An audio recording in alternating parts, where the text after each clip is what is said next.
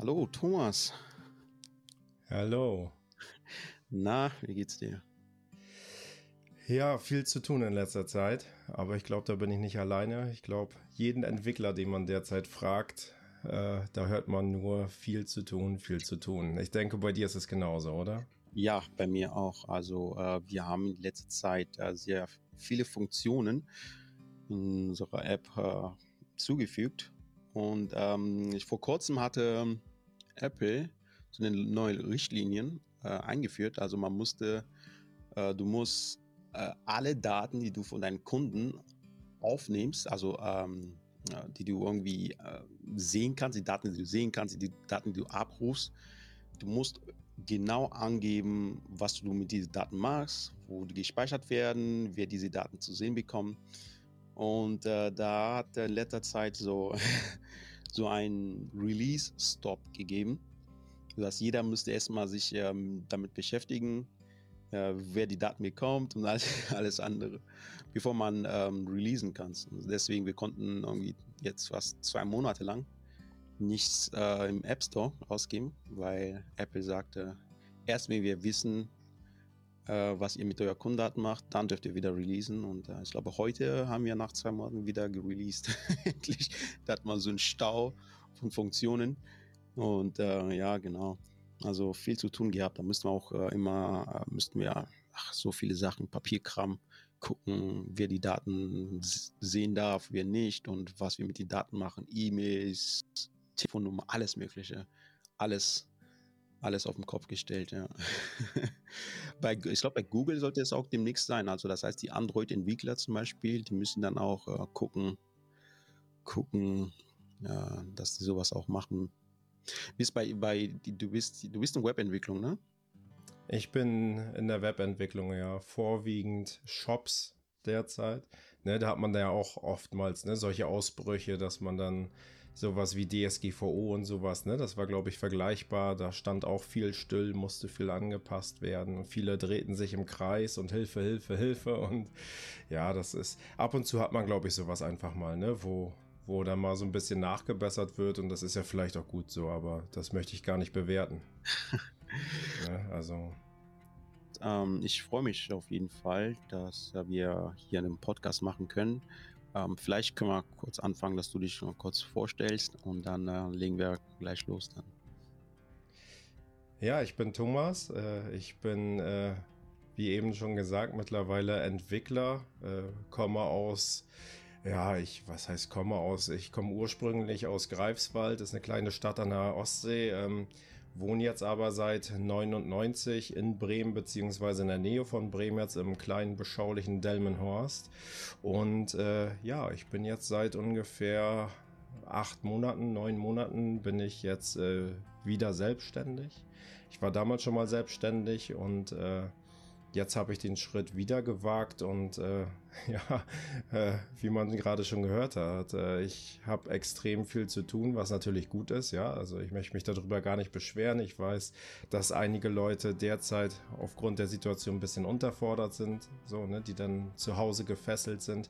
Ich bin auch zu Hause gefesselt, aber bei mir war es meine eigene Wahl. Ich wollte das so, hier in meinem Keller zu sitzen ähm, und eben, ja, meiner meine Zeit der Entwicklung zu widmen. Und das war auch ein langer Weg dorthin. Hm, cool. Dann legen wir über, äh, dann reden wir mal über dieser Weg, wie du, wie du da hingekommen bist, also deine Werdegang.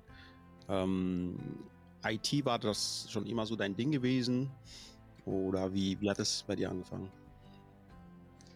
Ja, ich möchte schon sagen, dass es schon immer so, so eine gewisse Affinität dazu gab. Nun muss man dazu sagen, ich bin anders als manche andere jetzt nicht unbedingt sofort groß geworden mit dem Computer. Ja, also ich, äh, wie gesagt, komme aus der ehemaligen DDR und dort war es natürlich bis, bis zur Wiedervereinigung, bis das ja alles ein bisschen in Schwung kam, bis der erste so im Block, äh, im Wohnblock dann so den, den ersten Computer mal angeschleppt hat. Damals war es ein C64, auf dem wir dann ab und zu mal zocken konnten, so Freitag, Samstagabend oder dann auch mal die Nacht hinein. Da ging das dann so langsam los. Ne? Aber da hatten natürlich andere schon, äh, sind dann schon mit gewissen ganzen Personal Computer nachher groß geworden und da bin ich dann erst so gestartet, aber die Geräte haben mich dann von vornherein fasziniert, ja. Also damals noch irgendwie die, die, die großen 5 Zoll Disketten, die man dann da reingeschoben hat und den kleinen Nippel und dann fing das an zu rattern und ne, erstmal Befehle eingeben und so weiter. Man wusste ja überhaupt nicht, was los ist. Ne? Man kriegt da so eine Kiste hingestellt und ja, irgendwo auf irgendeiner Diskette stand dann drauf, dass man da irgendwas mit, äh, ich weiß gar nicht mehr, was das für ein Befehl war auf dem C64. Ich weiß nur, dass am Ende nachher 8,1 und dann muss man Return drücken und dann ging es voran oder eben nicht. Genau, da ging der Weg los und äh, da habe ich mich so ein bisschen, ja, man kann schon fast sagen, ein Stück weit verliebt in die Geräte. Ne? Hm. Und äh, damals äh, war schon Programmieren schon so ein, war schon bekannt, dass man programmieren kann oder eher ist man nur so Videospiele und keine Ahnung, Computer auseinanderbauen, zusammenbauen? Nee, also zum Anfang war es wirklich nur reines Zocken. Dann war es nachher auch nach dem C64, kam dann erstmal noch ein Amiga 500. Ähm, da wurde dann aber auch nur gezockt. Ich weiß auch mit meinem Bruder damals haben wir ein Spiel gespielt. Goal hieß das, also Tor, ja, Goal. Äh, ne, und das ist, das habe ich mir damals, äh, man glaubt es gar nicht, ne, wenn man das in die heutige Zeit hineinbringt. Das habe ich damals gekauft über eine Annonce in einer Computerspielzeitschrift. Also da habe ich tatsächlich eine Annonce aufgegeben weil ich dieses Spiel nirgendwo gefunden habe. Und ich hatte es irgendwann mal gespielt und dann habe ich es aus den Augen verloren, dann wollte ich es neu haben. Und dann habe ich in so einer Computerzeitschrift, da gab es damals hinten noch so Annoncen, ne, so An- und, An und Verkauf so. Und da habe ich dann tatsächlich eine Annonce geschaltet, suche Goal, möglichst gut erhalten und äh, ja, und dann hat mich tatsächlich jemand angerufen und hat gesagt, du, pass auf, ich verkaufe dir das. Und dann dachte ich schon so, oh Gott, was will er denn jetzt haben, ne, dafür? Das ist ja voll das geile Game, so, ne? Und äh, nachher wollte er, glaube ich, 15 Mark haben oder sowas äh, und hat das dann per Nachname rausgeschickt und nach einer Woche war es da und dann habe ich mit meinem Bruder, das, da, da habe ich meinen Bruder für geliebt. Ich weiß gar nicht, warum er das gemacht hat. Der hat fast jedes Mal verloren. Also wirklich, und er hat trotzdem immer weiter mit mir gespielt und naja, aber ich bin ganz von deiner Frage weg. Nee, also zum Anfang war es wirklich nur Spielen. Irgendwann hatte ich dann nachher so, äh, ja, 15 oder so meinen ersten eigenen Computer. Dann hat man auch schon mal so ein bisschen dran rumgebastelt. Und dann hat man sich natürlich gefragt, wie, wie funktioniert das eigentlich alles? Ne? Aber für mich war das damals so weit weg. Ich habe es eigentlich gar nicht für möglich gehalten, dass man auf den Dingen, die man nutzt, auch wirklich programmiert. Ne? Also ein Auto wird ja auch nicht mit dem Auto gebaut. das ist ein doofer Vergleich, aber ähm, irgendwie war das für mich so weit weg noch. Aber probiert habe ich es dann trotzdem so nach und nach. Hm. Ja, äh, ich weiß noch, damals war auch, hm, als ich meinen ersten Rechner, das war glaube ich eine Pentium 3. Ähm, da war ich so der coolste äh, in der Nachbarschaft mit einem Rechner. Und, ähm, und äh, da ging es auch eigentlich fast nur um Zocken. Und dann habe ich da noch Spiele gebrannt und verkauft. Das habe ich auch gemacht. Äh, äh, so einen Brenner gekauft und dann äh, von, Bio, äh, von Bibliothek äh, geliehen und dann ge äh, gebrannt, mehrfach gebrannt und dann verkauft. Und äh, das war auch immer so eine, also, keine Ahnung, das war einfach so so mal zu sehen, so dass man etwas, keine Ahnung, keine Ahnung, vierfacht hat und dann man kann es verkaufen und, und ich weiß, hattest du auch diese Erfahrung gehabt mit äh, Videospiele verkaufen und sowas? Absolut. Ich glaube, mittlerweile kann man das sagen, weil es, glaube ich, nach deutschem Recht mittlerweile schon verjährt ist. Ne? Also selbst natürlich war es damals auch schon illegal, klar. Aber bei uns kam es dann nachher so, ich weiß nicht, welches Jahr das genau war. Ich glaube, 96, 97 kam, glaube ich, die erste PlayStation raus. Ähm, vielleicht kam sie auch früher raus, aber zu dem Zeitpunkt war es so, dass die gechippt werden konnte. Ja, also man konnte sich so damals bei uns, bei so anderen äh, Bros, konnte man sich dafür für 20 Mark so einen so Chip einlöten lassen.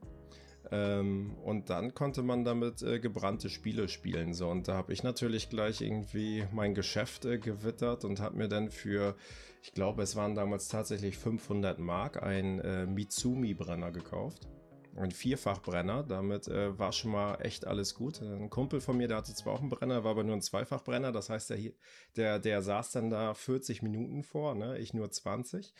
Und dann war der Tarif, glaube ich, damals irgendwie 10 oder 15 Mark plus Rohling. So, die waren ja damals auch teuer, ne? Ja, sagen wir es mal so, also diese 500 Mark für den Brenner, die waren sehr schnell wieder reingeholt. Ähm, und dann habe ich nachher aber auch wirklich fast das Geld nur, nur verballert irgendwie für die, für die Computer-Hardware. Ne? Ich habe mir dann damals eine 3D-Beschleunigerkarte geholt, eine Diamond Monster 3G hieß die. Ne, nee, 3, 3D, nicht 3G, 3D natürlich. Ja, also es war noch so ein, so ein 3D-Beschleuniger, den man auch hinten mit dem D-Sub-Kabel so ver verbinden musste. Ne? Dann ging erst von der normalen Grafikkarte ein Kabel daran und das ging dann nachher zum Monitor. Ne? Also so ein 3D-Beschleuniger, den man dazwischen stecken musste und sowas. Und ja, das war, ich habe da viel, viel Zeit, glaube ich, und auch viel, viel Geld für aufgewendet, um damals wirklich zocken zu können. Und heutzutage ist natürlich so die Frage, die man sich manchmal so ein bisschen stellt, ähm, ist, was hätte ich, was wäre ich wohl jetzt, wenn ich damals auch nur die, ähm, Hälfte äh, der Zeit letztendlich, ja, eher, eher dann für was Sinnvolleres genommen hätte. Aber es gab, es gab total äh, tolle, tolle, eine tolle Zeit war das. Ja? Also ich hatte mit meinen Kumpels, wir hatten dann damals so, äh, das können sich ja die, die Leute heutzutage gar nicht mehr so vorstellen. Heutzutage hast du Handys und alles ist kostenfrei, mehr oder weniger, oder du hast Teamspeak oder Discord oder sonst was. Ja, damals hatten wir Funkgeräte tatsächlich. Also noch ganz normale CB-Funkgeräte, wo du dann auf eine Taste gedrückt hast und dann gesagt hast, ja, hier, äh, Alex, äh, kommen. Äh, so, und dann haben wir dort äh, ja, Spiele zusammen. What, what, WhatsApp-Ersatz, ne? Zumindest. Ne? Ja, genau, aber wir, wir, konnten aber halt schon reden. Ne? Und dann kann ich mich noch an eine Geschichte erinnern, die war ganz toll. Damals war ja teilweise so ein bisschen äh, der, der Weg das Ziel. Ne? Und da kam damals die Siedler 3 raus. Ähm, war ein ganz knuffiges Spiel. Mein erstes richtiges Spiel war auch die Siedler 1, von daher musste ich die Siedler 3 auch haben, aber ähm, natürlich ähm, wollte man sich das dann damals brennen. Ich bin dann mit meinen beiden Kumpels los, sind wir zur Videothek und haben dieses Spiel geliehen und sind dann zu meinem Kumpel und haben das gebrannt und haben uns schon ein bisschen gewundert, so hey, cool, eigentlich sind ja schon so Kopierschutzmechanismen im Umlauf und so weiter, aber das ging so durch, ne? So, dann haben wir uns jeder diese, diese CDs gebrannt, ähm, haben das Spiel wieder zurückgebracht zur Videothek, sind dann jeder zu sich nach Hause, haben dann Kontakt aufgenommen über das Funkgerät, so hey, ja, installiert's bei dir schon? Ja, bei mir schon fertig, ich fange jetzt an zu zocken. Und dann haben wir uns das so live immer alles so ein bisschen den Stand dann erzählt und äh, wir, wir ahnten ja nichts Böses so und dann hat man seine Siedlung weiter ausgebaut und so weiter und das dauerte dann schon eine relativ lange Zeit, bis man nachher zu einer Schmiede kam. Nein, zu einer Eisengießerei. Na, als erstes hat man dann äh, Kohle aus dem Berg geholt, dann hat man nachher Eisenerz rausgeholt. Und mit Kohle und Eisenerz konnte man dann natürlich Eisenbarren schmelzen, die man dann für Schwerter und so weiter braucht. Also ohne Eisenbarren ging es auch nicht voran. So, und dann hat er da diese, diese tolle, knuffige Eisenschmiede in Betrieb genommen und der goss dann dort auch so dieses Eisen rein und dann hat man so diese, diese kleine Mulde gesehen, in der der Eisenbarren drinne war und der war da auch drinne, also man hat Eisen gesehen. Und dann hat er das angehoben und auf einmal hatte der ein Schwein in der Hand. Und das war mit absolut. Ich dachte erst so, hä, was ist, was ist denn da los? Was ist das denn? Ne? Da habe ich meinen Kumpel sofort am Funk äh, Bescheid gesagt. Ich sage, Leute, irgendwas äh, ist da nicht richtig. Aus meiner Eisenschmiede, Eisenschmelze kommen Schweine. Und die dann so gleich, ja, was, bist du, bist du nicht ganz richtig oder was? Was ist denn los mit dir? Ne? Hast du zu viel Sonne gehabt oder was? Ne? Äh, warte, ich gucke auch mal nach. Ja, und nach ein paar Minuten später dann kam dann auch die Ernüchterung von meinen Freunden, ja, es kommen Schweine aus der Eisenschmelze. Und äh, das dauerte dann gar nicht lang. Da wurde das dann auch wirklich publik, dass das so ein neuer Kopierschutz war, den man dann so gebaut hat, dass man nicht sofort merkt, ob es geklappt hat, sondern erstmal eine Zeit lang zocken kann. So hat man sogar teilweise noch so eine, so eine Demo, ja, so eine erweiterte Demo sozusagen, weil bis dahin lief ja das Spiel gut. Und dann kommt aber die Ernüchterung. Und wir haben da Geld reingeworfen, das glaubst du gar nicht. Also wir haben da nachher so viele Rohlinge verbrannt, da hätten wir uns wahrscheinlich jeder zwei Spiele von kaufen können. Aber es war die Herausforderung. Als noch, meine Erfahrung war, ähm, als ich PlayStation 1 gekauft habe, das war bei Real. Und äh, da hatte ich ähm, Herkules, glaube ich, Herkules und noch ein anderes, so ein Ego-Shooter noch gekauft ähm, als waren als Demo, aber ich damals wusste ich nicht, was ein Demo ist. Ja, ich dachte, ich dachte, oh, ich kaufe ein Spiel, da sind zwei äh, Spiele dabei. Ja, habe ich haben wir gleich gekauft, nach Hause gegangen, habe ich äh, Spiel, äh, Herkules gespielt und dann gespielt und dann irgendwie nach zehn Minuten so wieder vorbei. So, hey, was ist denn das? das Spiel, ist das Ding defekt oder so? Und dann nochmal gespielt und dann nochmal gespielt. Und dann irgendwie, das Spiel geht immer noch 10 Minuten, danach ist zu Ende, ist irgendwas, irgendwas steht nicht im Spiel und dann später herausgefunden, oh, das ist ein Demo, das ist noch, das ist nicht das, äh, das ist nicht das, äh, so das, ähm, du musst das Spiel halt kaufen, wenn du es so voll haben möchtest, das ganze Spiel haben möchtest. Äh, das war so eine Erfahrung mit Videospielen damals. ja, mit Videospielen habe ich auch meine erste Diebstahlerfahrung gemacht. Ja, also nicht nur, dass man ja natürlich immer Diebstahl äh, begann hat, als man die Dinge einfach kopiert hat, sondern ich bin tatsächlich mal in so einen Zeitungskiosk gegangen und da gab es ja dann auch so teilweise so Vollversionen in den Zeitungen. Und das Spiel, das war mir aber zu unsicher. Das hieß Dime City. Das war, das war so ein Gangster-Epos. So, da musste man dann so äh, irgendwas aufbauen, mehr so Wirtschaftssimulation. Und ich hatte aber auch keine, ich hatte ehrlich gesagt gar kein Geld. das hat irgendwie 10 Mark gekostet und irgendwie, also ich war immer ein sehr, sehr äh, ordentlicher Mensch bis dahin, möchte ich fast sagen. Aber dann bot sich so eine Chance. Das war kurz vor Feierabend und die, die Kassiererin dort in dem Laden, die ging dann nach hinten und dann dachte ich, jetzt ist meine Chance. Und dann habe ich so aufgeregt diese CD dort irgendwie rausgerissen. Die ist mir dann noch zweimal runtergefallen. Und oh Gott, dann habe ich das Ding nachher irgendwie eingesteckt und bin gegangen. Und ich habe mich so dermaßen schlecht gefühlt. Das war, das war, ich habe es dann auch nie wieder gemacht. Also das war, ich würde gerne heute nochmal äh, die, die 10 Mark dorthin bringen, gerne auch verzinst. Äh, tut mir im Endeffekt sehr leid, aber mein Kumpel und ich, wir haben da sehr, sehr lange dran gespielt. Also äh, von daher, es hat sich irgendwo so ein bisschen gelohnt. Aber um Gottes Willen, alle, die hier zuhören, nicht machen. Klauen ist sehr schlecht. Sehr schlecht. Das macht man nicht. nicht nee. nee, und schon gar nicht. Man muss sich ja vorstellen, vielleicht hat ja noch jemand diese Zeitschrift dann gekauft und dann war die CD nachher raus. Ja, das habe ich mir dann noch vorgestellt, wie, wie, wie traurig das äh, gewesen sein muss. Ja. Ja, genau. Und dann, wie ging es dann weiter, nachdem du mit dem Spiele spielen, brennen, verkaufen, ging es dann weiter? Ach, irgendwann haben wir uns dann natürlich auch gefragt, mein Freund und ich, wie, wie, wie macht man sowas eigentlich? Und dann haben wir uns dann nachher mal so ein bisschen äh, schlau gemacht und so weiter. Und wir sind dann damals irgendwie auf QBasic gekommen, äh, Programmiersprache von Microsoft dann damals. Äh, ich weiß gar nicht mehr, wie man, wie man den Stil heutzutage noch nennt. Ja, das war noch so mit Go-To-Anweisungen, ne? Go-To-Line 10 und dann macht er was anderes und dann Go-To-Line 20, dann macht er was ganz anderes und so weiter. Da haben wir dann nachher erst angefangen, irgendwie einen Fußballmanager zu bauen und haben uns dann da irgendwie so auf DOS-Ebene da irgendwie versucht, so eine View hinzuklatschen und hatten dann da unsere Tabelle drin und haben aber nichts gewusst. Ne? Also, wir haben uns gefreut, dass wir irgendwo was eingeben konnten und das speichern konnten und das dann ausführen konnten.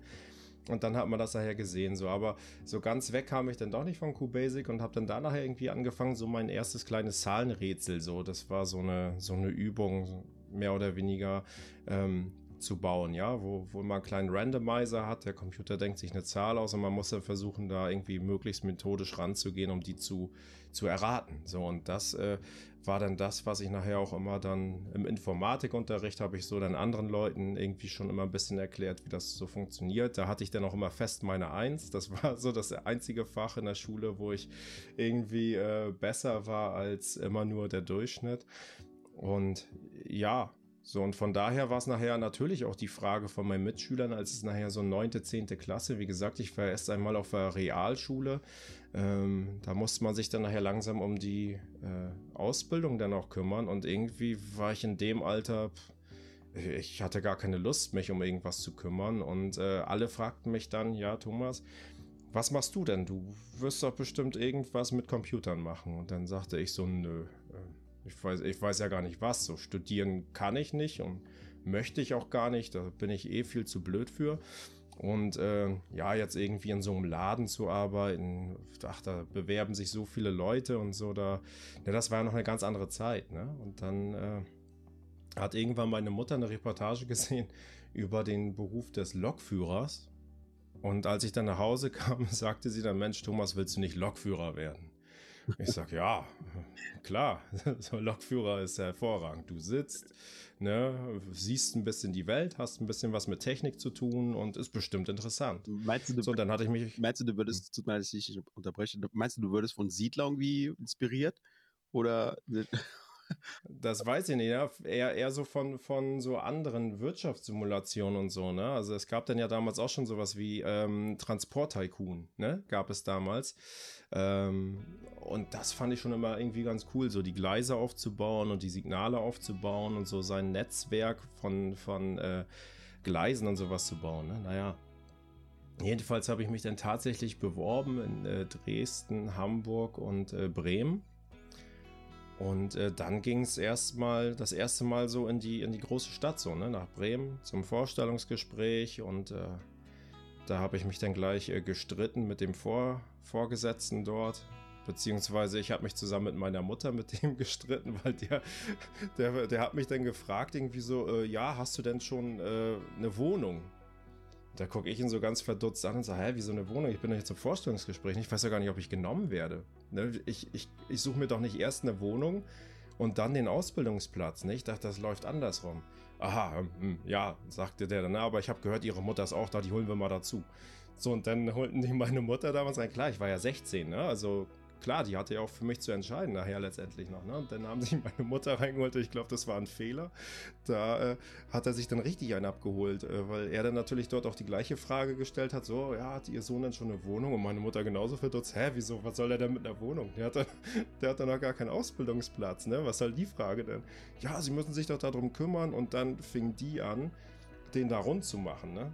Ja, nun hören Sie mal, was denken Sie eigentlich, wer Sie sind? Wir kommen hier irgendwie 500 Kilometer mit dem Zug angefahren und hören uns jetzt hier so einen Blödsinn an und ich dachte, Sie als so großes Unternehmen von der Deutschen Bahn, äh, Sie stellen sowas irgendwie zur Verfügung und so weiter und hat ihn da wirklich rund gemacht und irgendwann hat sie dann meine Hand genommen, hat gesagt, so, das reicht jetzt, Thomas, wir gehen. so, und dann, dann, dachte ich schon so, oh Gott, das war's. So, und dann sind wir gerade rausgekommen und haben uns beide nochmal so ein bisschen angeguckt und gesagt, ja gut, das hätten wir uns jetzt auch sparen können und da lief da lief aber mein eigentlicher Ausbilder hinterher. Ähm, und der sagte dann, nee, Thomas, voll doof, wie das jetzt gelaufen ist. Und ich fand das total toll, was du so erzählt hast. Und ich glaube, du passt da so super gut zusammen. Und ich denke mal schon, dass das was wird. Und mach dir keine Sorgen, wir suchen was für dich. Ne? Wir, helfen, wir helfen dir mit der Wohnung. Ja, genau. Und äh, das äh, dauerte dann auch gar nicht lang. Er hat dann auch äh, irgendwie nur mit meiner Mutter telefoniert. Da hatte ich dann schon Angst, äh, dass da äh, meine Mutter noch irgendwann mitziehen würde nach Bremen, so begeistert, wie sie auch von meinem Ausbilder dann nachher letztendlich war.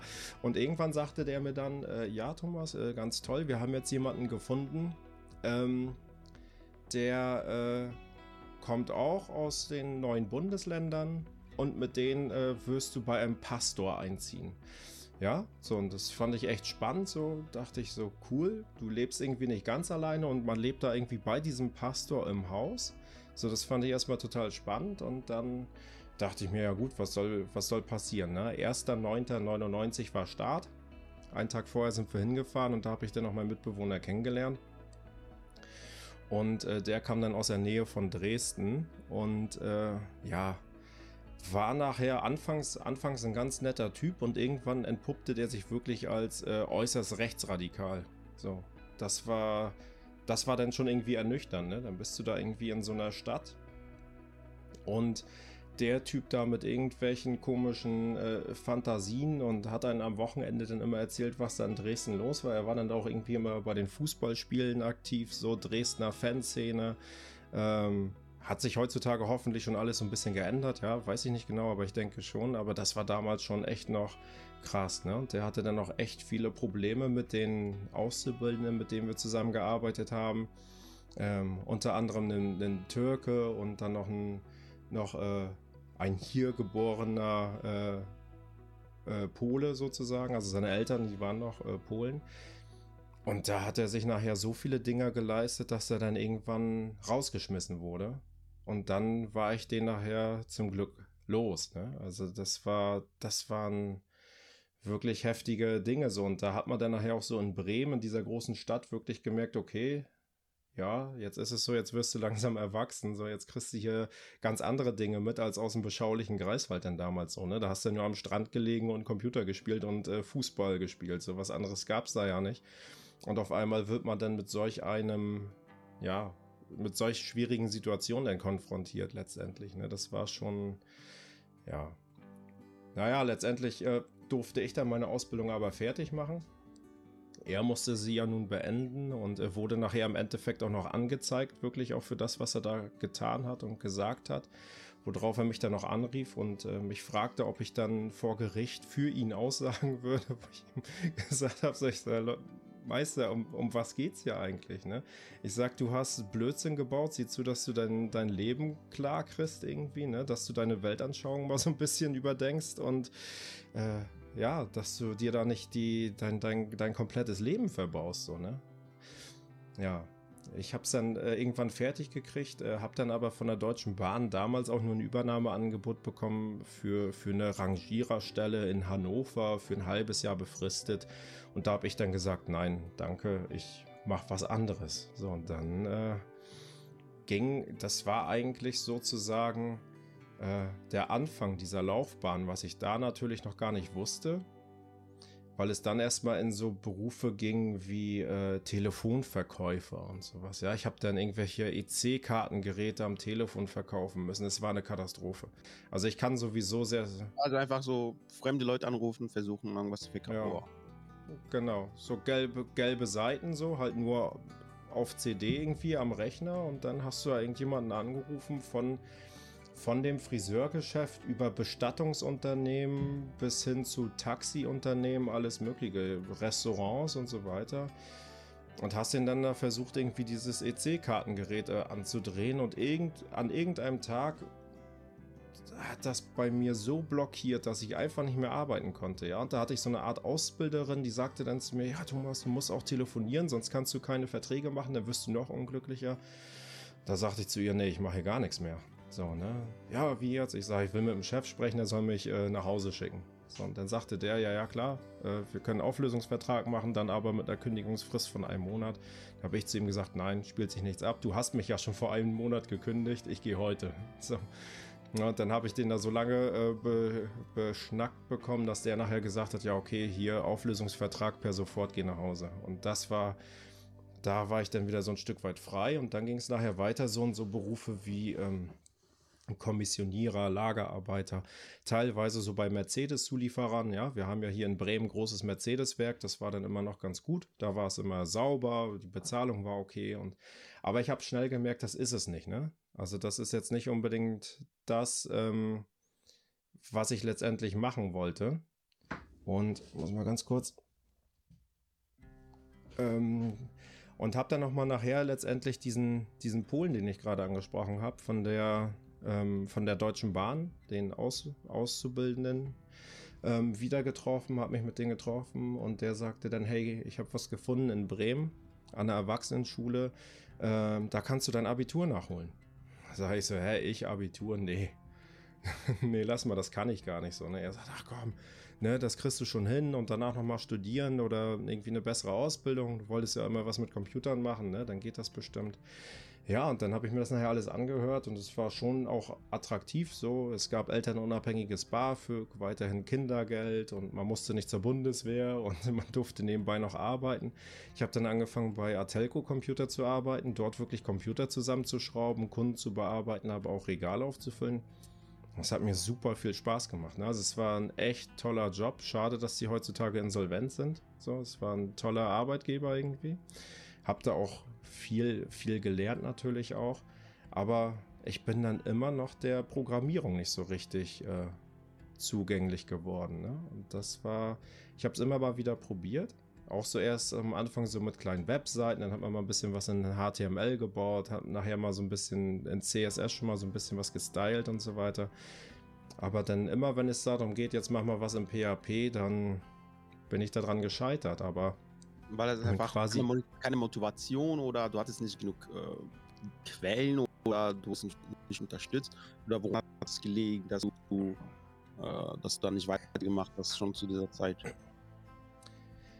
Ich glaube, ich hatte nie die Fähigkeit, mir so auf abstrakte Art und Weise irgendein Problem vorzustellen, was ich zu lösen habe. Und dieses Problem, das kam dann erst sehr viel später, was ich lösen musste. Habe dann noch eine Zeit lang in der Videothek gearbeitet, was natürlich auch eher lustig war als alles andere.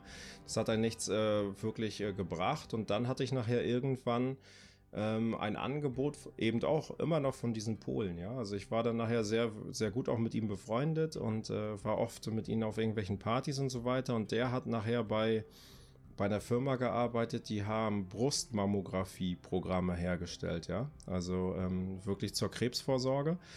Und da haben die einen Systemadministrator gesucht. Und dann sagte mein Kumpel zu mir, hey, hier, guck mal, du, du weißt doch Bescheid hier mit Computern, ich schlag dich da mal vor, komm doch dahin arbeiten. Da war ich dort auch im Vorstellungsgespräch und dann haben wir da aber nachher gemeinsam gemerkt, dass das doch eine Nummer zu groß für mich ist. Ähm, aber die suchten dann weiterhin noch Software-Tester. So, und da dachte ich dann, ja cool, das kannst du machen, das ist ein toller Beruf. Auf einmal 10 Euro die Stunde, ne? das war damals viel Geld. Ne? Ich hatte in der... Wusstest schon damals, was ein Software-Tester ist oder wurde, wurde dir das erst so während des Gesprächs oder als du die Anzeige gesehen hast, wo du wusstest, okay, okay, das ist ein Software-Tester, das, was, was macht man da überhaupt? Außerdem bin ich eigentlich total überrascht, dass es damals schon wirklich Software-Tester gab. Also wie lange ist das her? Wann war das gewesen? Boah, das war, ich meine, 2009, 2008, 2009 ungefähr muss es gewesen sein. Und äh, was, was mich da erwartet, das wusste ich halt von meinen Freunden. Ne? Die haben da beide schon gearbeitet.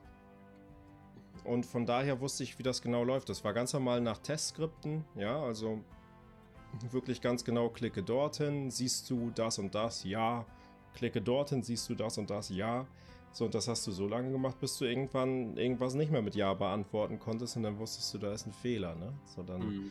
Weil äh, so, so, wie, so wie ich das kannte, war ja das äh, Programmierer selbst auch als Tester äh, für, das, für das Testen quasi ähm, verantwortlich sind. Und nur die super, super großen Unternehmen haben halt extra noch einen Tester dahin äh, mhm. eigentlich. Also war, war das so ein großes Unternehmen oder wo das neben sich ein Tester? Äh, ja, ja, also da, da steckte letztendlich auch viel, viel Geld, glaube ich, hinter. Ne? Und da mhm. muss man natürlich auch wissen, das, was man heutzutage macht, wenn man jetzt heutzutage einen Shop äh, entwickelt und da fällt jetzt mal für 10 Minuten der Warenkorb aus, dann ist das eigentlich relativ egal. Ne? Wenn du aber bei einer Frau nachher bei den Aufnahmen etwas diagnostizierst, was nachher vielleicht gar nicht da ist, weil es sich um irgendeinen Messfehler handelt oder sowas, das kann man sich nicht erlauben. Ne? Also es war halt auch schon softwaretechnisch ein sehr, sehr sensibles Thema natürlich. Ja, also das, das musste gut funktionieren. Und äh, wir hatten dann auch tatsächlich so Röntgenaufnahmen und sowas da. Ne? Also dann äh, Aufnahmen von der Mammographie, wo wir dann auch wirklich nachher mit dem Lineal dort nachgemessen haben und dann nachher den äh, mit dem Lineal auf dem Rechner dann auch nachgemessen äh, haben und so weiter. Ne? Das musste schon alles sehr, sehr akkurat sein und äh, sehr gut stimmen. So und ja, genau. Das ist. Nachher hat da auch noch meine, meine Frau gearbeitet, also meine jetzige Frau. Damals war es natürlich noch nicht meine Frau. Die hatte ich kurz davor noch kennengelernt und die hat dann unten als Rezeptionistin gearbeitet sozusagen und äh, ich dann oben und damit war ich total zufrieden. Ne? Irgendwie waren wir dort zusammen, man hat sich mal gesehen auf dem Kaffee. Ich äh, saß den ganzen Tag an Computer mit mehreren Bildschirmen. Das, das, fand, ich, das fand ich extrem cool. Und äh, ich habe halt Kontakt auf einmal gehabt auch zu Entwicklern. Ja, wir waren da mit einem, mit einem befreundet. Fahren wir dann mal mit dem äh, abends aus, mal was trinken und ein bisschen mit denen quatschen.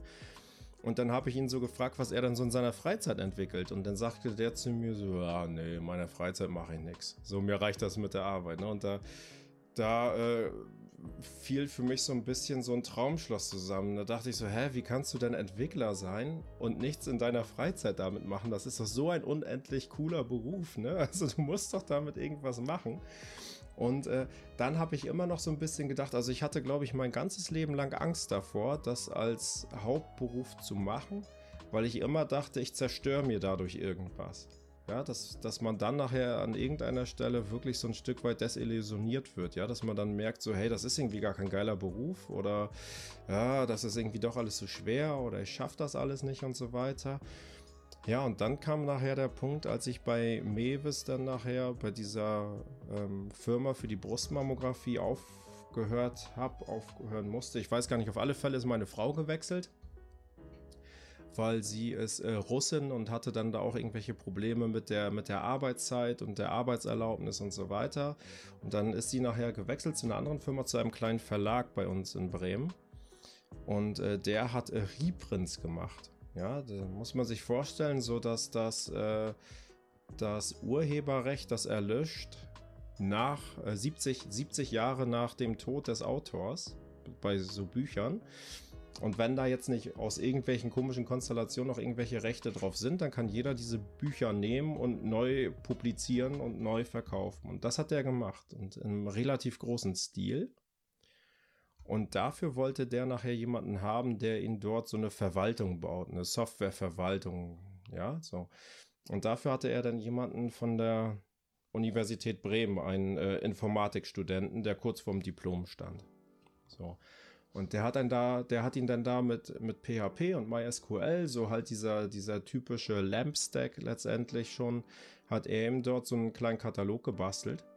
Und ich habe nachher immer nur von meiner Frau, die arbeitete dann dort ja auch und die musste mit dieser Software arbeiten, immer letztendlich gesagt bekommen, ja, das funktioniert alles nicht so richtig schön und ach, das geht doch irgendwie besser und ja, du machst ja auch so viel mit Computern, kannst dir das nicht mal angucken. So, und dann hatte ich mir damals diesen, diesen, diesen Code angeguckt und so weiter und habe dann gedacht, so, hey, das kann man besser machen. So, und ich habe mich dann ohne Arbeitsauftrag erstmal, ja, sondern rein so zur, zur, zur Übung sozusagen, habe ich mir dann diesen Code genommen und habe da versucht, die äh, Dinge, die mein Chef gerne besser gehabt hätte, ähm, irgendwie besser zu machen. Und das funktioniert auf einmal richtig gut. Also klar, den Code hätte man sich, glaube ich, nicht unbedingt heutzutage angucken wollen. So, ne? Und also einer Code-Review hält der bestimmt nicht stand. Ne?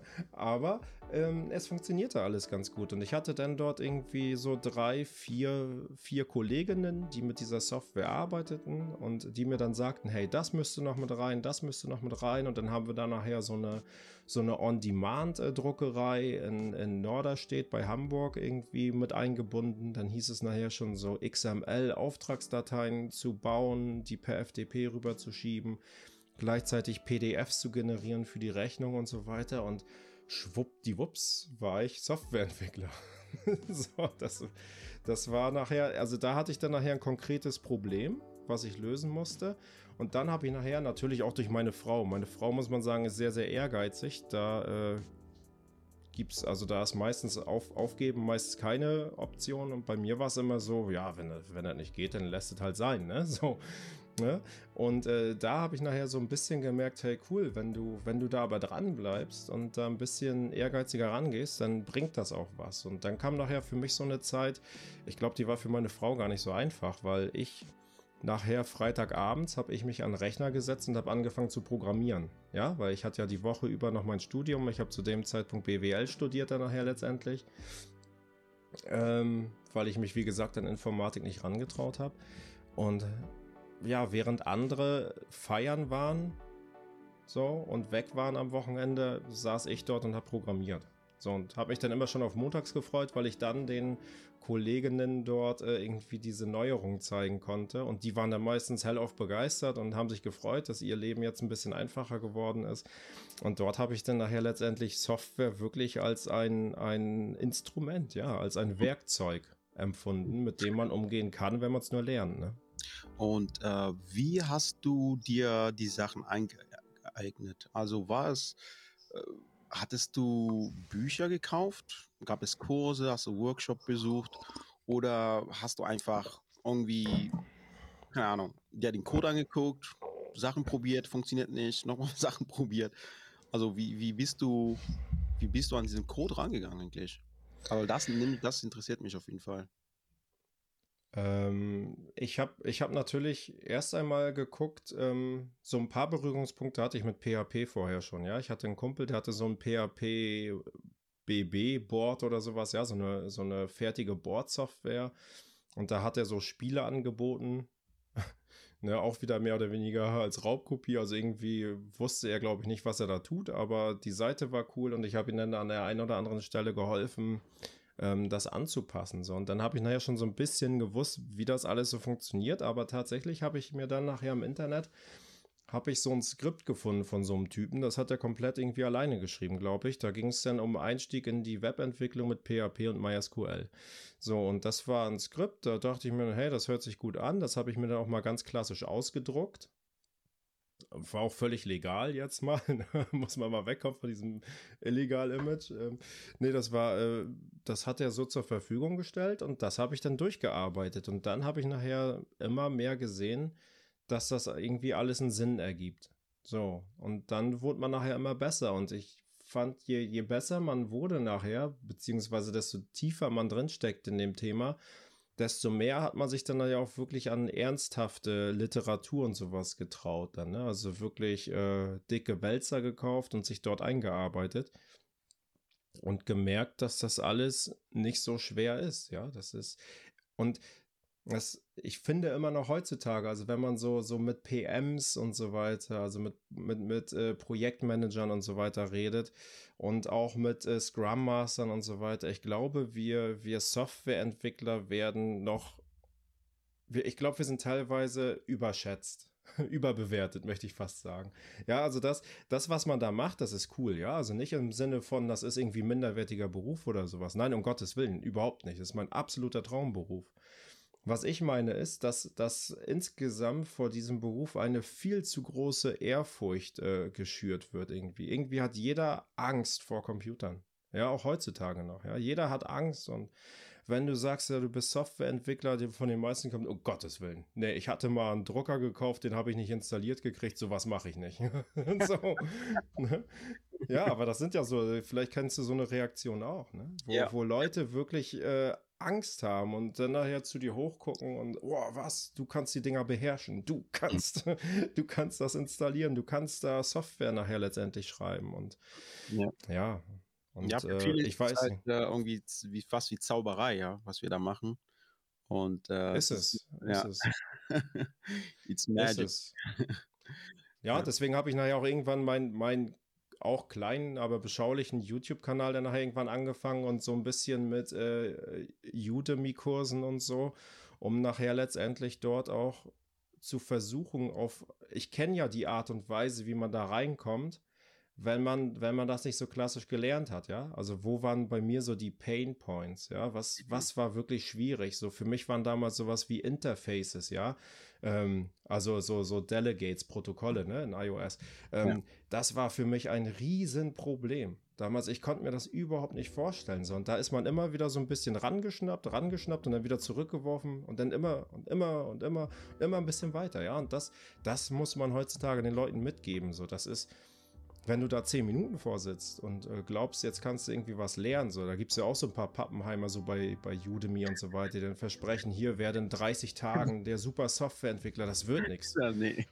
Du brauchst, du brauchst schlichtweg Stunden, Stunden, Stunden. Du musst ausprobieren, du musst wegschmeißen. Man muss an der einen oder anderen Stelle vielleicht auch mal ein bisschen Schmerzen haben, ne? So ja. ein bisschen was länger machen und das nachher überwinden.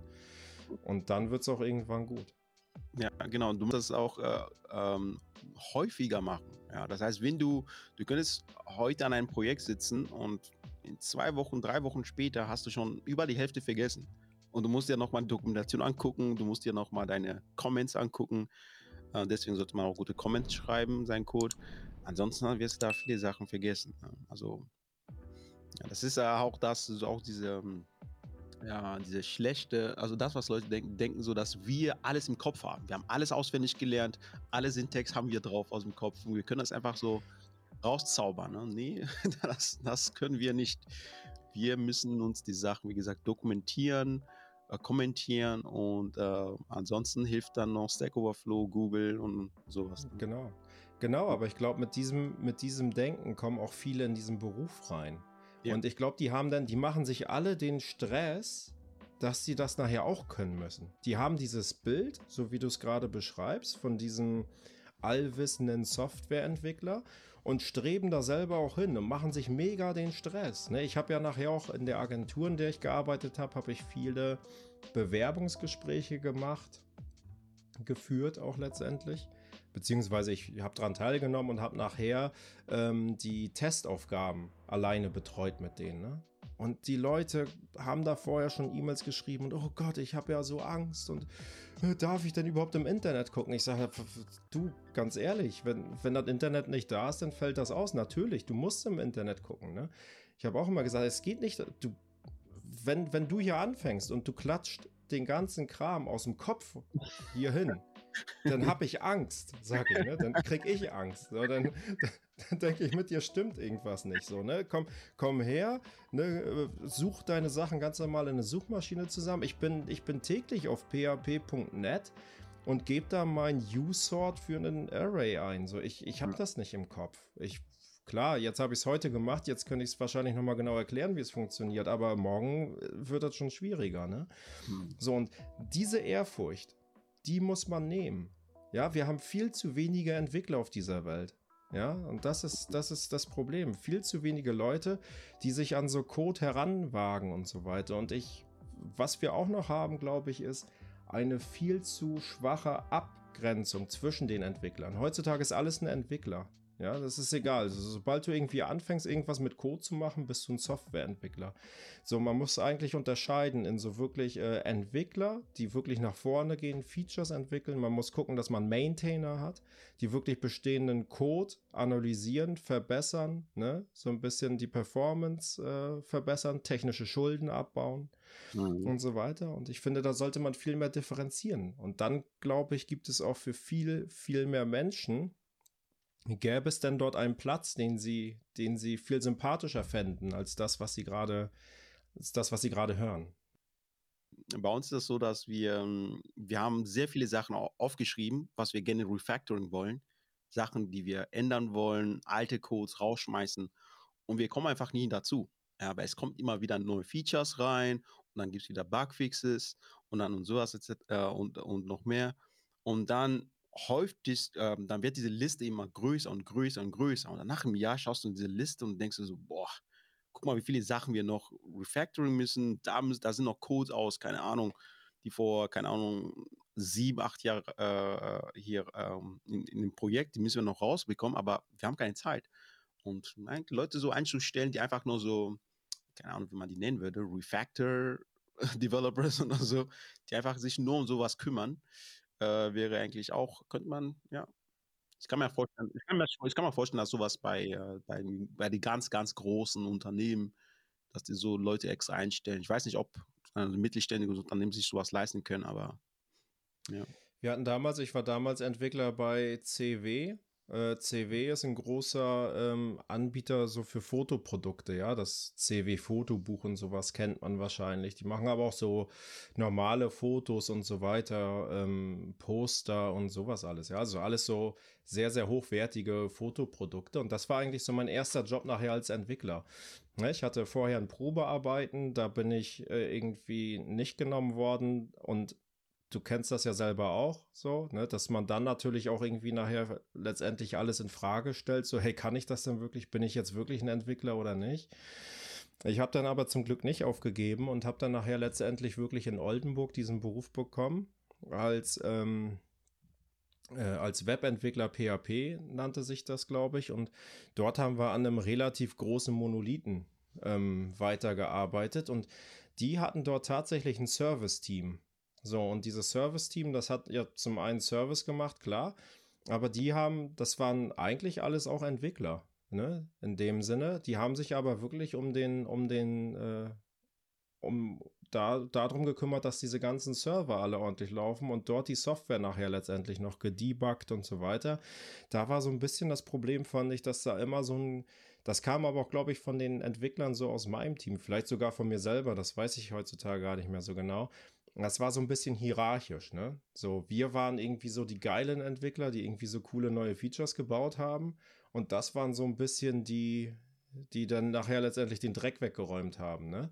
So, und das darf es natürlich nicht geben. So, das sind, äh, das sind alles äh, sowieso alles äh, letztendlich Menschen, das sowieso, das war jetzt nicht unmenschlich, ja, aber es war schon so ein bisschen von oben herabgeschaut und das war, das war falsch an der Sache.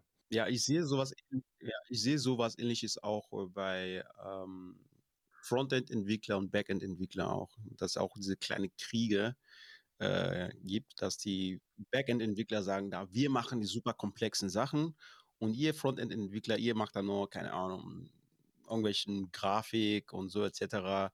Das ist, sowas ist gar nicht so komplex, das ist gar nicht so kompliziert.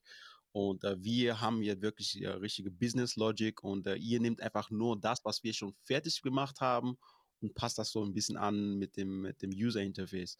Und äh, ich weiß, äh, dass zum Beispiel, es gibt auch viele, viele Entwickler, die sich über Webentwickler lustig machen. Ja, die sagen, ja, die sagen ah, Webentwickler, HTML ist doch keine Programmiersprache. Ja, ich weiß, das ist keine Programmiersprache. CSS ist keine Programmiersprache. Ja, und das ist deswegen bist du, keine Ahnung, du mit einem bisschen HTML, CSS, JavaScript, was kannst du denn schon? Ja, wir hier die Backend machen, die APIs ähm, schreiben, wir sind jetzt so die, die coolen und äh, ja, das, ähm, das gibt es leider auch, ja. Finde ich ganz traurig. Und es war nachher letztendlich bei, bei der letzten Agentur, bei der ich gearbeitet habe, da ging das sogar noch so weit, dass dann, dann nachher noch untereinander die, die Backend-Entwickler, ne? Dann waren die PHP-Backend-Entwickler natürlich sehr viel weniger wert als die Java-Backend-Entwickler, weil die waren diejenigen, die beim Deployment äh, zig Gigabyte an Daten durch die Leitung geschoben haben. Und an sowas hat man sich dann irgendwie gemessen, ne? wo ich dachte so, ey Leute, bleibt mal alle ganz geschmeidig, das sind doch alles die gleichen Sprachen. So, hm. also wenn du jetzt, ich hatte jetzt auch in meiner Situation als Freelancer hatte ich mal das Glück jetzt vor, vor drei Wochen, drei Wochen lang hier einen Praktikanten haben zu dürfen. Ja, das war so eine, so eine Maßnahme vom Arbeitsamt und der hatte derzeit gar keine Möglichkeit, irgendwo ein Praktikum zu finden. Und da war es auch sehr, sehr schwer beim Arbeitsamt, also das Arbeitsamt davon zu überzeugen, dass er bei mir hier gut aufgehoben ist. Ne? Man kennt das noch nicht heutzutage. So, mhm. äh, das sind irgendwelche, ich glaube, in deren Augen sind Freelancer heutzutage noch irgendwelche Künstler, die sich irgendwie finden wollen oder sowas und die den ganzen Tag nur keine Ahnung was machen, ja. Irgendwelche bunten Bildchen malen und nichts anderes. Und er muss sich diese Frau erstmal wirklich davon überzeugen, dass er herkommt. Und ähm, naja, jedenfalls war er nachher hier und er war aber gleich so ein bisschen auf Java, hat er sich rausgesucht und hat dann da mit Java äh, angefangen. Und äh, ich selber äh, habe auch Kurs belegt irgendwie. Also ich bin Java-Entwickler offiziell, habe es aber schon lange nicht mehr gemacht. Aber ich muss daher sagen, ich, ich hatte echt Schwierigkeiten, nachher den Code auseinanderzuhalten. Ja, bei ihm auf seiner Seite den Java-Code, dann auf meinem Rechner hier den PHP-Code und äh, das war nachher schon schwierig, das auseinanderzuhalten. Und äh, letztendlich machen wir uns doch nichts vor. Es geht doch nicht um, um das Werkzeug, was ich in der Hand habe. Das ist so eine Sinnfrage. So.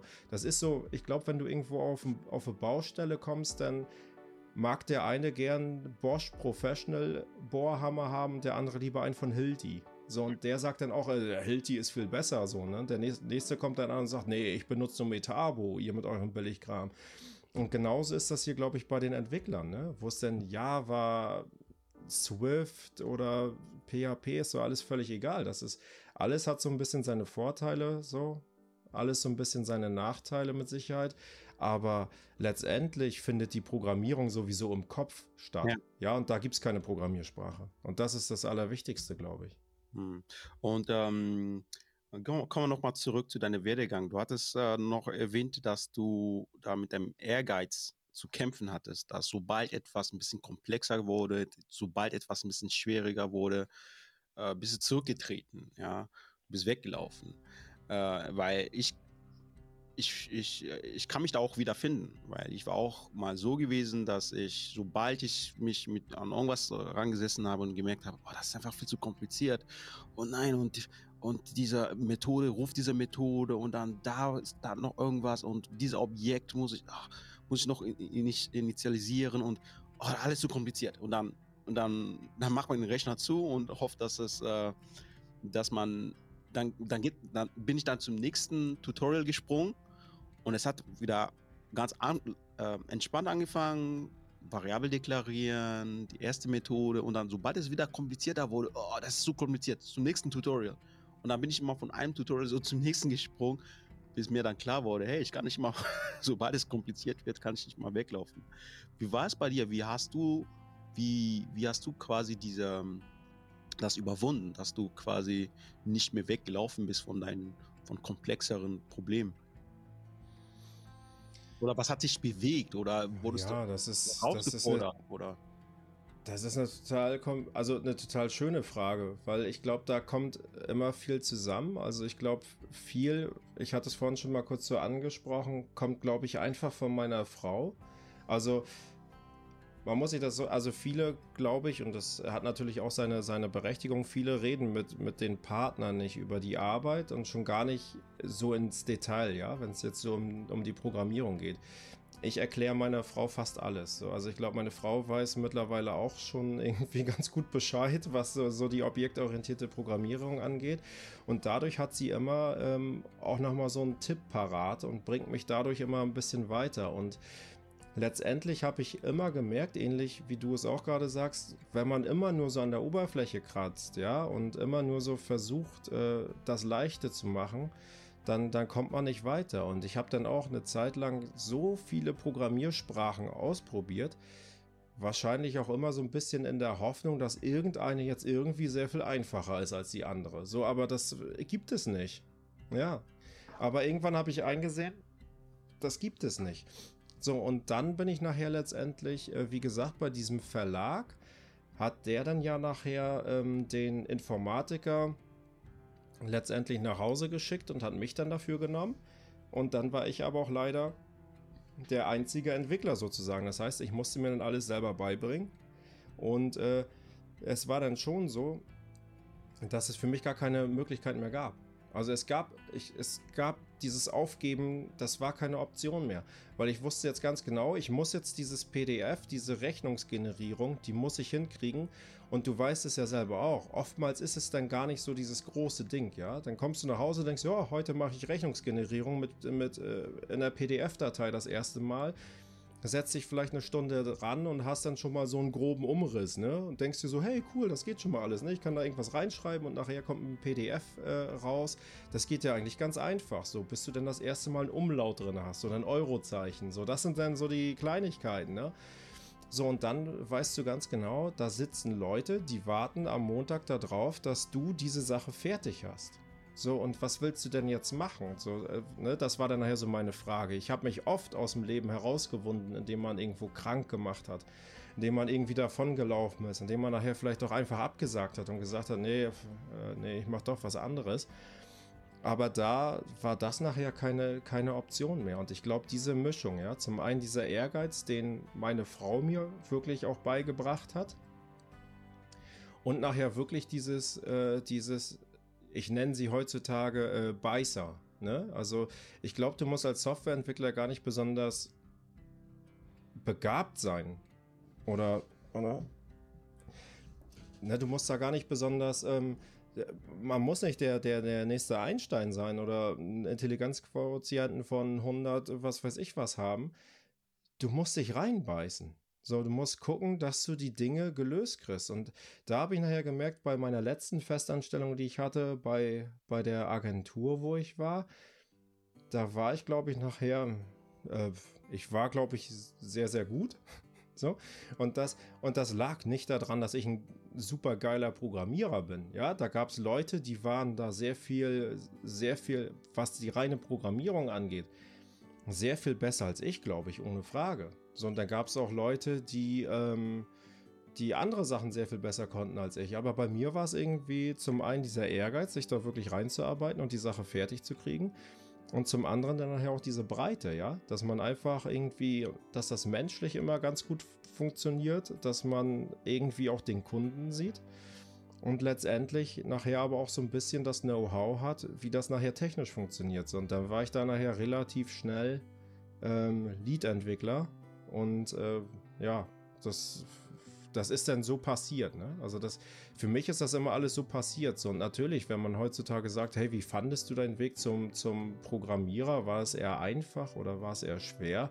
Würde ich, glaube glaub ich, im ersten Impuls sagen, ja, irgendwie war es einfach. So, es ist irgendwie passiert. So, und auf einmal saß man da. Aber natürlich, wenn man sich dann so zurückerinnert und dann so diese wirklichen, diese, diese Pain Points hat, wo man dann auch mal wirklich so zehn Stunden lang an einem Ä gesessen hat oder an einem Ö, also an irgendeinem deutschen Umlaut oder an einem SZ oder an einem Eurozeichen und sich dachte, meine Güte, jetzt hat alles funktioniert. das Ding will da einfach nicht rein. Dann kann man sagen, nein, das ist schon so, aber ich glaube, das hast du überall. Ne? Da sind wir auch, da sind auch, auch in dem Aspekt sind wir Softwareentwickler eigentlich nichts Besonderes. Ich glaube, das hast du in jedem Bereich, in dem du der Kfz-Mechaniker hat auch irgendwann mal irgendwo an der doofen Stelle eine festgerostete Schraube und muss damit ewig rumhantieren. Die Krankenschwester hat vielleicht mal einen besonders nervigen Chefarzt und äh, ich glaube, so hat jeder irgendwie sein Päckchen zu tragen. Ne? Und ich glaube, da sind wir auch nichts Besonderes, aber es war schon eine Menge zu tun auch. Das kann man sagen. Und du wurdest da zum Teamlead gekürt, ja? Das ist sehr interessant. Und äh, wie. Und jetzt bist du selbstständig, ne? Und äh, erzähl mal so dieser Übergang vom, Teamlead, weil als Teamlead bist du eigentlich, ich weiß, du verdienst bestimmt gut, du hast gute Arbeitszeiten und ähm, warum bist du vom Teamlead zum Freelancer geworden? Als Freelancer bist du dann, hast du eigentlich, sag mal so, mehr Stress in dem Sinne, dass du jetzt alles alleine machst und als Teamlead, dann kannst du ein paar Leute rumkommandieren. Und so. Vielleicht. Ja, also ich war, ich war ähm, im Grunde, also ich war Technical Lead. Das ist quasi dann ja sozusagen Team Lead für, für den technischen Bereich. Ähm, es, es war aber auch so, dass diese, diese Rolle, die hatte ich irgendwie inne, aber ich hatte nie das Gefühl, dass ich sie wirklich durchführen darf. Ja, also nicht, dass ich jetzt darauf irgendwie, irgendwie viel Wert gelegt hätte, da jetzt irgendwie meinen Willen durchzusetzen. Nein, darum geht es gar nicht. Aber es wäre schon ganz gut gewesen, wenn man vor so einem Projekt mal gefragt worden wäre, mit welchen Leuten, was glaubst du, welche Leute passen hier gerade am besten ins Projekt? So, das haben dann aber wiederum irgendwelche PMs gemacht und so weiter. Aber ist auch gar kein Vorwurf. So, ich hatte da eine sehr, sehr schöne Zeit und du hast recht, ich habe da auch sehr, sehr gut verdient.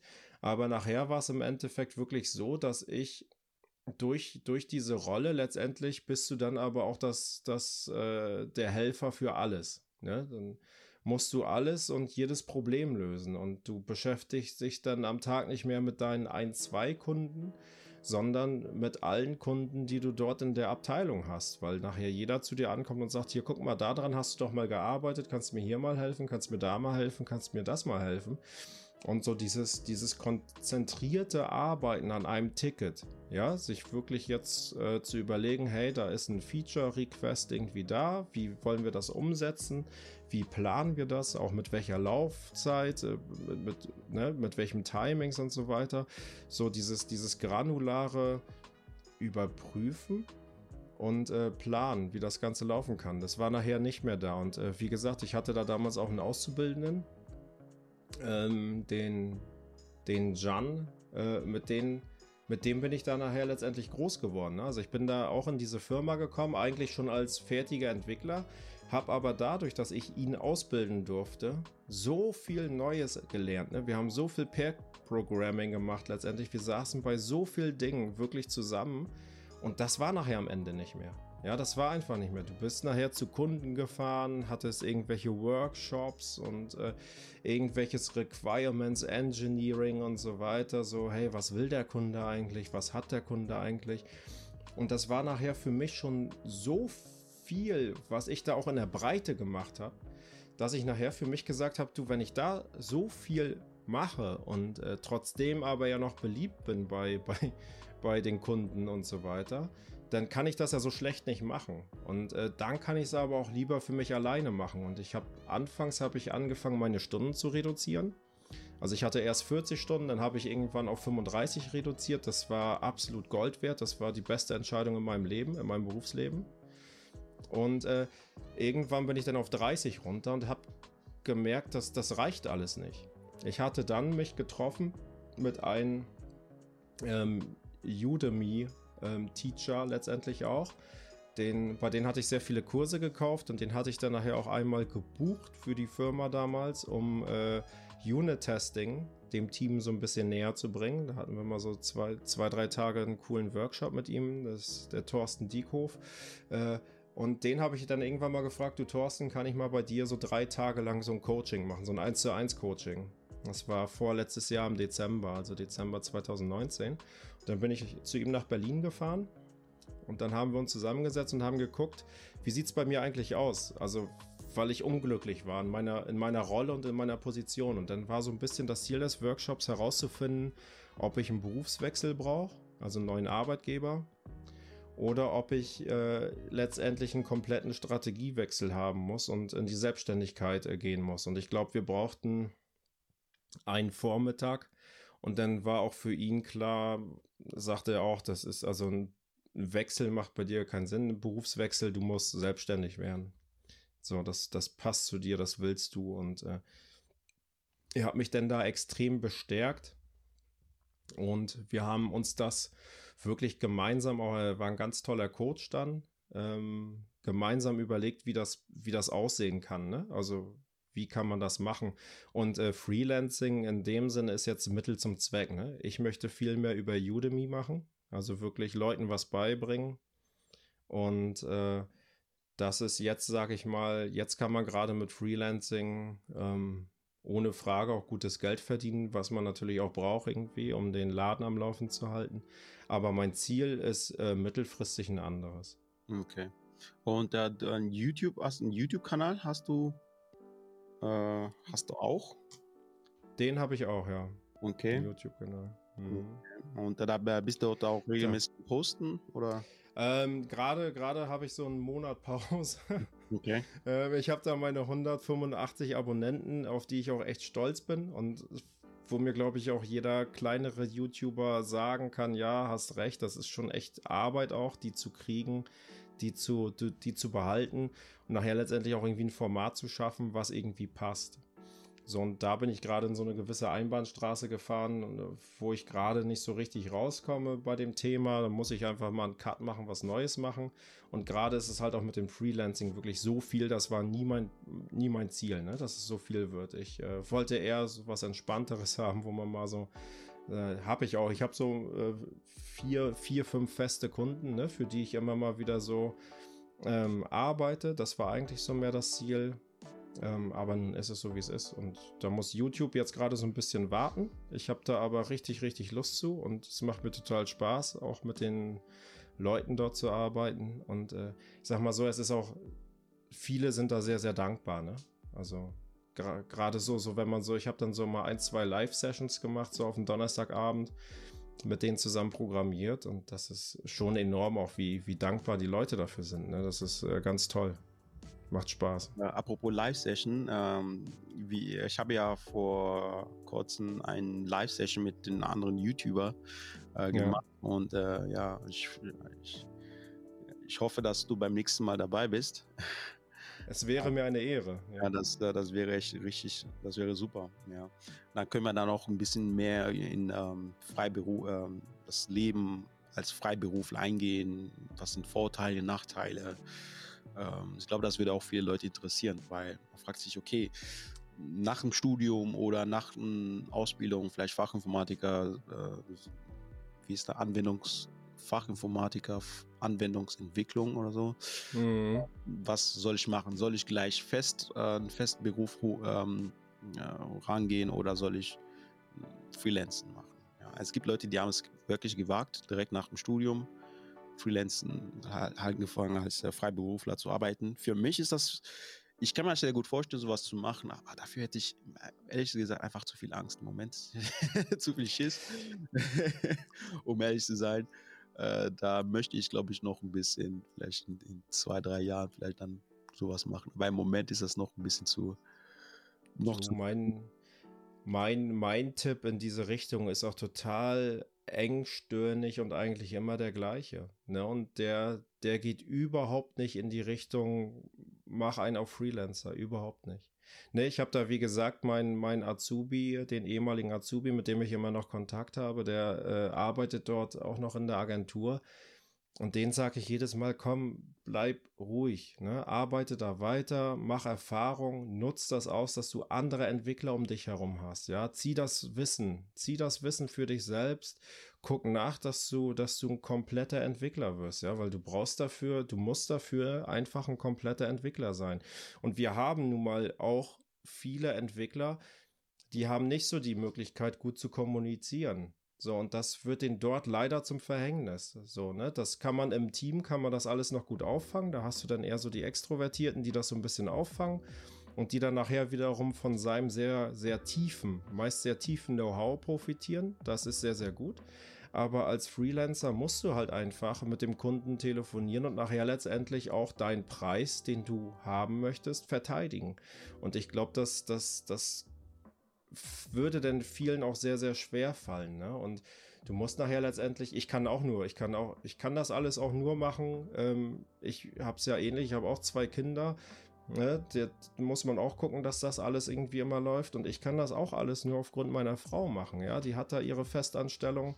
Ähm, wir haben, sage ich mal, finanziell alles so weit runtergedreht, dass ich auch, sage ich mal, mit ein paar Monaten Durchstrecke auskommen könnte. Nun ist das nicht eingetreten und dafür bin ich äh, überglücklich. Aber ohne Hilfe könnte ich das auch nicht. Das ist schon eine Herausforderung und das, ich weiß auch, dass es für viele Leute wirklich auch nichts ist. Und ich, ich respektiere das. Ne? Also ich würde niemals anfangen, irgendjemanden davon zu überzeugen. So, ich freue mich, wenn, wenn Leute das machen und ich würde auch jeden dabei unterstützen. Wenn jemand da irgendwelche Tipps äh, haben möchte, sehr gerne. Bin ich immer bereit, äh, irgendwie alles zu geben. Ja, um, um dort auch Leute für begeistern zu können. Aber ich respektiere das völlig und kann das völlig nachvollziehen, wenn jemand sagt, nein, nee, für mich ist das auch gerade nichts. Ne? Also ist ja oftmals auch so eine temporäre Entscheidung, wo es gerade einfach nicht passt, weil die Familiensituation so ist oder. Äh, kannst ja. du dir denn vorstellen, wieder äh, in Festanstellung zurückzugehen? Oder ist das jetzt für dich Geschichte? Du möchtest jetzt nur noch Freelance machen? Das ist auch eine ganz interessante Frage, finde ich, weil es ist natürlich immer die Frage, was bei wem genau, ne? Also, aber ich sage mal, das, was ich bisher kennengelernt habe, und ich wollte das ganz gerne haben, dass ich einmal in so eine Art äh, Konzern arbeite, wo man mehr oder weniger an so einem monolithischen Projekt arbeitet, wie damals bei CW. Und dann wollte ich unbedingt nochmal in die Agentur wechseln, weil ich ganz viel Negatives von Agenturen gehört habe. Ähm, und mich davon selber überzeugen wollte, ob es so ist. Und ich kann gleich sagen, nein, ist es nicht. Also zumindest nicht die, bei der ich war. Es war eine ganz tolle Agentur. Hat mir auch Spaß gemacht. Es war so ein schickimicki Glas-Hochhaus in Bremen. Gibt es eigentlich nur eins von. Mit Blick auf die Weser und sowas. Das hat auch alles was, ne? Ähm, was Interessantes und hat sehr viel Spaß gemacht. War eine sehr schöne Zeit. Ähm, aber jetzt, sag ich mal, mit meiner Situation, wie ich sie jetzt gerade habe, würde ich momentan überhaupt nichts dran ändern wollen. Hm. Okay. Aber man weiß echt nicht, ähm, wohin entwickelt sich das alles, ne? Was, was ist in zwei, drei, vier, fünf, sechs, sieben, äh, was ist in zehn Jahren, ne? Mm, okay. Und dafür könnte ich das nicht sagen. Also ich würde dafür jetzt nicht meine, meine Hand ins Feuer legen und sagen, nie wieder, um Gottes Willen. Okay. Das, das, nein. Das Aber wenn ein, wenn ein Angebot von, keine Ahnung, von, von den ganz Großen kommt, Amazon, Netflix, dann vielleicht. ja, ja, ich, klar, ist natürlich extrem unrealistisch. Ne? Ich meine, jetzt hat man gehört, dass Apple auch in München äh, irgendwie wieder so einen Chip-Hersteller irgendwie schlucken will und dort eine äh, Chip-Facility irgendwie aufbauen möchte. Und München ist dann schon wieder nicht mehr so weit. Hm. So Apple wäre natürlich was, ne? Aber ähm, das ist, ich glaube, ich glaube, dazu brauchst du auch einen viel, viel geraderen Lebenslauf, als ich ihn habe. Hm. Ich glaube, da musst du wirklich sehr, äh, da, da wird, glaube ich, noch, die können es sich noch leisten, so auszusieben, wie es, äh, sage ich mal, vor 10, 15 Jahren noch, noch in Deutschland gemacht wurde. Ja, ich hatte beispielsweise noch mal eine ganz kurze Geschichte. Ich hatte noch ähm, in der Zeit, wo ich noch bei der Agentur war, hatte ich ein Angebot von einer anderen Agentur. Und das hörte sich total gut an. Also das, wie die äh, arbeiten und was so deren Einstellung war und so weiter. Und die waren super zufrieden mit mir. Das hörte sich alles ganz, ganz toll an. Und wir waren eigentlich schon davor zu sagen, so, hey, cool, dann lass uns mal wirklich hier zusammensetzen und gucken, wie können wir zusammenfinden. Ja, also letztendlich, wie kann man einen Vertrag aufsetzen. Ja. Und da kam nachher am Ende so eine, so eine, ja, irgendwie so eine, so eine Lapidarfrage. Ja, sag mal, ähm, ein abgeschlossenes Studium hast du doch, ne? Ich sag, ja, ja, hab ich. Äh, aber jetzt nicht in der Informatik, sondern in der BWL. Naja, das ist nicht so wichtig, aber äh, was hat es da für eine Durchschnittsnote? Ich sag ja, eine ne 3. Ne? Ich war nirgendwo irgendwo besser als eine 3. Mhm. So, und dann sagte der, ach nee, das geht nicht. Und ich so, hä, was denn jetzt passiert? Ne? Was habe ich denn jetzt gemacht? Nee, unsere Geschäftsführer möchten nichts unter 1,5 haben. okay. So, da dachte ich, ja gut, dann sag das doch bitte am Anfang, dann hätte sich das Gespräch sowieso schon erledigt, weil auf sowas stehe ich ja nun mal gar nicht. Ne? Mhm. Jemanden so abzustempeln und so weiter, und das, das geht gar nicht. Also, boah, das war, das war schon ein ziemliches, äh, ziemlicher Schlag ins Gesicht, ne? Weil ich dachte so, wow, sowas gibt es noch. Wahnsinn.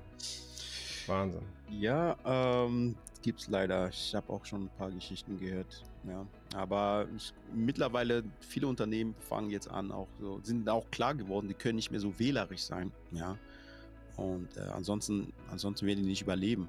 Ja, wenn die immer noch solche super Kandidaten finden, aber die, aber dann die, die, die also Gehälter sind dann sind dann auch, auch nicht gerade. die suchen zwar jemanden, der hm. Senior Level ist, aber die wollen nicht für einen, als ein Junior bezahlen oder als Mid Level bezahlen. Ja, ähm, bevor wir abschließen, wollte ich noch ähm, eine letzte Frage stellen.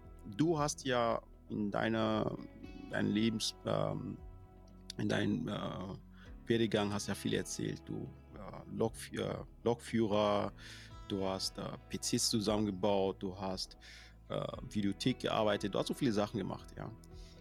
Wenn du die Zeit zurückdrehen könntest, ja, und du siehst, okay, du merkst, okay, du kannst doch etwas tun, ja, du kannst doch diese Sachen lernen. Würdest du dann von Anfang an gleich Informatik studieren, gleich von Anfang an loslegen, oder würdest du eher dieselben, ungefähr, vielleicht natürlich wird es ein paar Sachen weglassen, aber ungefähr dieselben Sachen machen? Das ist eine ganz tolle Frage, die du da stellst und ich bin ein absoluter Romantiker und deswegen sage ich dir, ich bin sehr, sehr dankbar für mein Leben und ich bin sehr, sehr froh, dass alles so gelaufen ist, wie es gelaufen ist hm. und das möchte ich nicht eintauschen. Also ja. von daher, ich würde alles ganz genauso machen. Okay, super. Aber vielen, vielen Dank für diese Frage. Ich finde die äh, auch sehr, sehr emotional für mich persönlich, weil, weil man da ähm, oft drüber nachdenkt ähm, und sich das auch fragt, ne? gerade wenn man da nicht so, so einen geraden Lebenslauf hat und äh, man irgendwie schon immer da, da, da war und irgendeinen Makel gesucht hat. Aber letztendlich gibt es keinen Makel. Alles war hundertprozentig in Ordnung, so wie es war und dafür bin ich sehr, sehr dankbar. Vielen Dank, Thomas. Danke. Ich danke dir. Äh, ich wünsche dir noch einen schönen Tag, ja? Ich dir auch. Vielen Dank für das tolle Gespräch. Mach's gut. Bis dann.